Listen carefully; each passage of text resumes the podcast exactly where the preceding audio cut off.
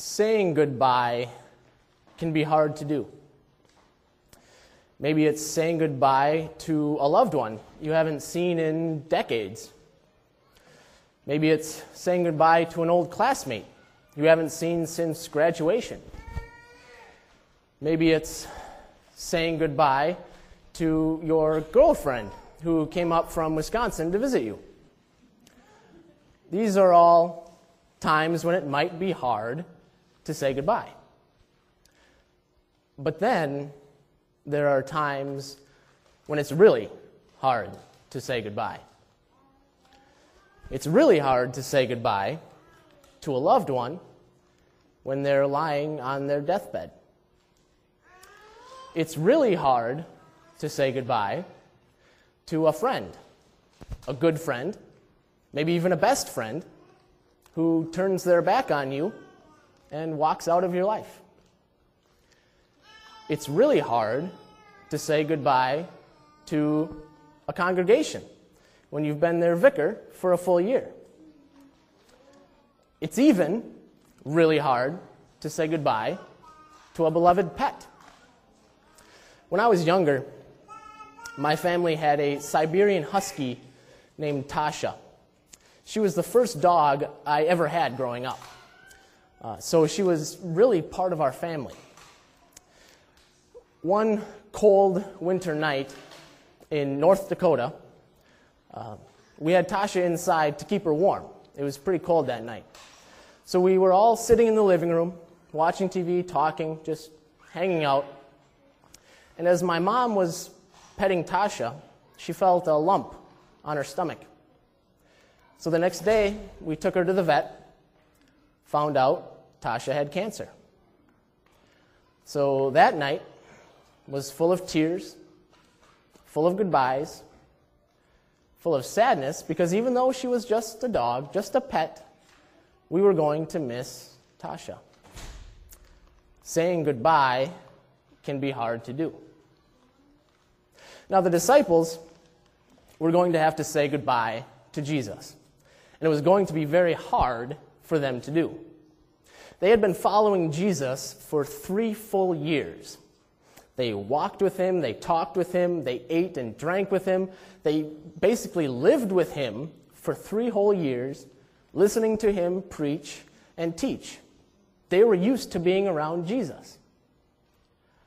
But now on Maundy, Thursday evening, when Jesus speaks the words of our message lesson for this morning, he's warning the disciples that their time with him was almost over.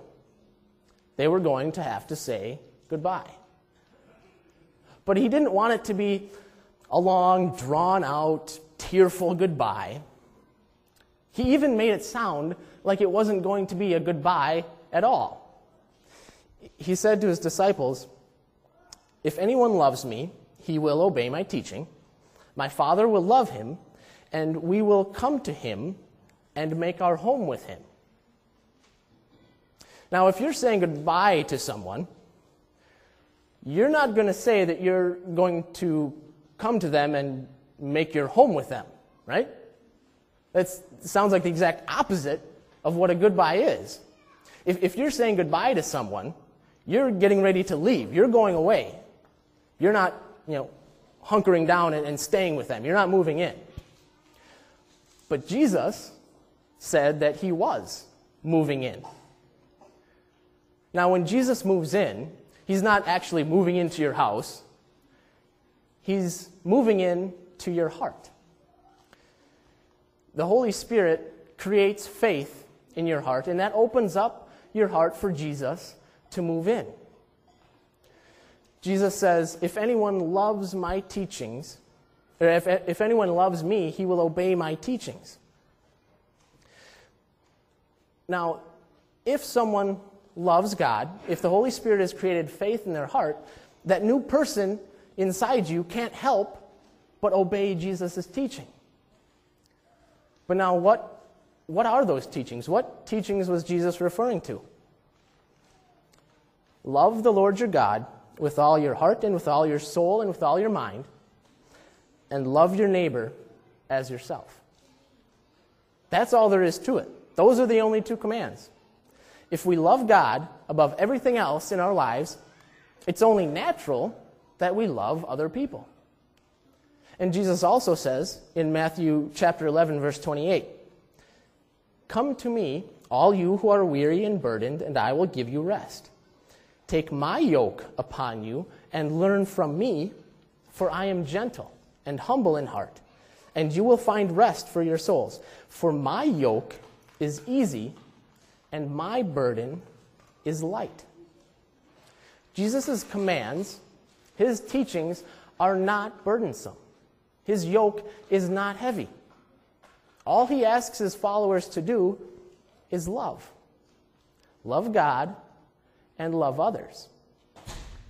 So when Jesus moves in to your heart, when he opens up your heart and gives you that love to love him and to love others, he's not just moving in you know, for like a, a sleepover or a, an overnight stay, not even a week long vacation. Jesus is moving in for good. He's taking up permanent residence in your heart. He says, The Father and I will come and make our home with him. Jesus is basically saying he's moving in all his furniture, he's moving all his tools into your heart so that he can use you to do his work. This isn't, you know, just a, a motel stay. Jesus is really moving in for good. And just like, just like in the Old Testament, God lived and dwelled with his people in the tabernacle and then also in the temple. Now, it might not be as dramatic and as exciting as seeing a cloud of lightning and fire and smoke coming down from heaven and resting on the temple. But in the same miraculous way, Jesus comes down and lives in the heart of each and every one of us. And in a sense, when he moves into our hearts, when he makes his home with us, he allows us, to do things that are even more miraculous than just a cloud settling around the tabernacle. Because he comes with his grace and gives us blessings every single day in our lives because of his love. And now he had been showing those disciples, he had been giving them those blessings and that grace throughout his ministry for three whole years. They knew how great it was to have Jesus around 24 7. And Jesus told them that in our message lesson. He said, All this I have spoken to you while still with you. Jesus had been preaching and teaching to his disciples for three whole years, teaching them about himself and about God's wonderful plan of salvation. But the disciples had started to take Jesus for granted. They were so used to hearing him teach and preach that they started to take him for granted. Some of the teachings didn't even make sense to them. They didn't understand what he was trying to teach them. Jesus would be speaking about spiritual things, but most of it just went over the disciples' head. They, it's like they weren't even paying attention. They didn't understand exactly why Jesus had come and what he was going to do. But Jesus promises that soon all that would be cleared up. That weak, kind of immature faith that these disciples had would be strengthened once they saw him die and once they saw him rise again. Because they didn't understand why Jesus was talking about dying and being crucified and then rising again. None of that made sense because they were assuming they were going to be around Jesus forever. They didn't think he was ever going to leave. But now he's preparing them for when they would have to say goodbye. But he wasn't going to leave them alone. After he died and rose again, and then 40 days later went up into heaven, he promised that they wouldn't be left alone. He might not be there physically, but he was going to send the Holy Spirit who would teach you all things and will remind you of everything I have said to you. The disciples were confused. They might even have been worried, um, sad, distressed because of all the things Jesus was telling them. But the Holy Spirit was going to come and clear up any confusion that they had, clear up all the misunderstandings, and would explain everything to them. Which is exactly what happens when you and I gather around God's Word. Every time we dig deeper into God's Word, every time we spend time uh, in personal devotions, family devotions, getting together in small group Bible studies to encourage and strengthen each other, whenever we share our problems and our difficulties in life and, and comfort and encourage one another, the Holy Spirit strengthens our faith, gives us a better understanding of God's Word. We learn more and more about God's Word, we, we gain more head knowledge, but we also get a better understanding of what Jesus has done for us and how God has shown his love for us. It doesn't matter what's going on in our lives, we can have a better understanding and a greater appreciation for what Jesus has done. Because we know whatever our circumstances, whatever problems we're facing, whatever trials have come into our lives, we know where we can find the answer to those questions and those problems. We find it in God's Word. That's where we find peace for our souls. Jesus promised his disciples, Peace I leave with you. My peace I give you. I do not give to you as the world gives. Do not let your hearts be troubled, and do not be afraid. God always promises to be with his people. In the Old Testament, he was with his people whenever they turned to him, relied on him, trusted in him to take care of them. And now Jesus promised his disciples that he would be with them. He would send the Holy Spirit to be with them. And he's with you and me. Whenever we learn more about him and his word, whenever we love God above everything else, and when we obey what Jesus teaches us. No matter what's going on in our lives, we always have the answer in God's word. And this peace that Jesus gives us isn't just going to get us through a rough day. It's not just going to get us to the end of a long work week. This peace lasts forever. This is an eternal peace. The world can't give us that peace. People try and find peace all over the place. Political peace, peace between nations, peace between people, that's basically a pipe dream today. We even try to keep peace within our own families, and we find that hard to do. There's only one place we can find true peace, and that's in Jesus. Because Jesus came to this world to give us peace with God, to make peace between God and sinners. Adam and Eve broke that peace in the Garden of Eden. But Jesus came to set everything right again. He came to live the perfect life we can't live, to die the death that we deserved, and then to rise again to proclaim his victory over death and the devil, so that you and I can have peace with God, everlasting peace with God. Nothing can disturb your peace with God.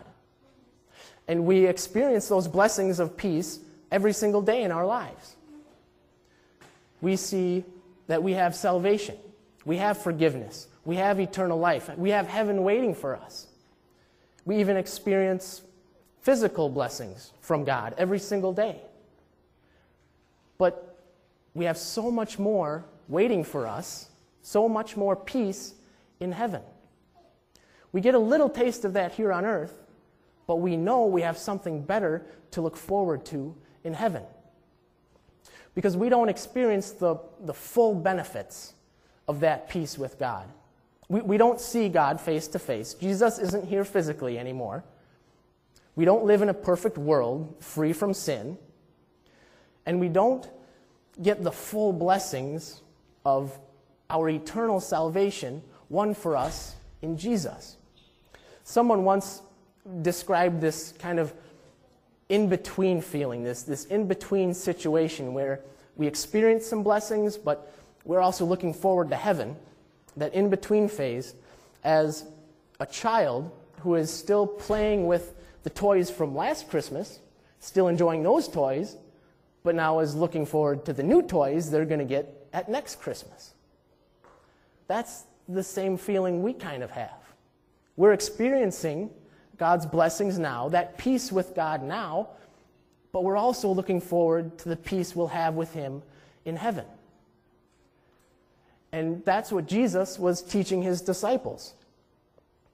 We have everything that we need, we have all the blessings we need in this life, but we're also looking forward to the blessings we'll receive when Jesus comes back. And He promised His disciples, I am going away, and I am coming back to you.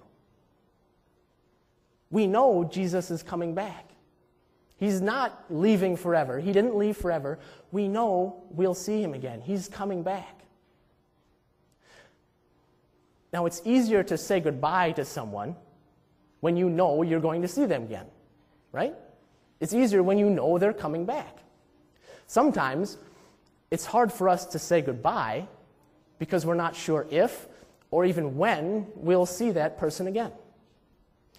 It's probably easy for you to imagine how difficult it is for a family to say goodbye to a loved one who is going off to war, a soldier that is in the military about to leave for a tour of duty. I came across this story about a staff sergeant named Marcus Gables um, in the 1st Cavalry Division in the United States Army. His division was in the middle of a tour of duty in Iraq. And his division was scheduled to come back home for Christmas in 2011. But Gables wasn't quite sure if they would actually be able to go home because they were right in the middle of their tour of duty. So when he told his wife, Anita, she didn't tell their two daughters right away. They were seven years old and two years old at the time. She didn't want to get their hopes up that their daddy might be coming home. Because there's a chance he could be coming home, but there's always that chance that he might not. So she didn't want to get their hopes up. She didn't tell them that daddy was coming home until she saw the white buses pull into Fort Hood, Texas. That's when she first told her daughters that, that, that daddy was coming home. And you can imagine the excitement the joy on their face when they saw their dad coming off that bus and home safe and sound. Gable even said that there was no way his daughters were going to let him out of their sight again.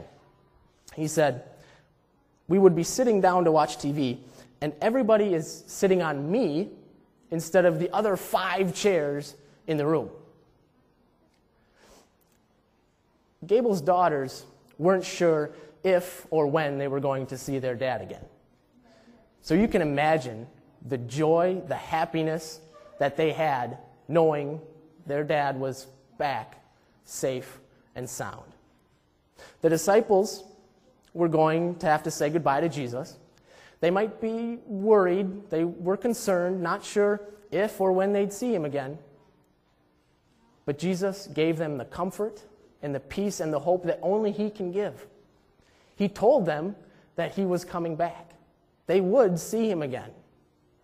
They didn't have to be worried. They didn't have to be afraid like Sergeant Gable's family. He left no doubt in the disciples' mind that he was coming back. And he gives you and I that same comfort. We know he's coming back. Jesus wasn't saying goodbye forever.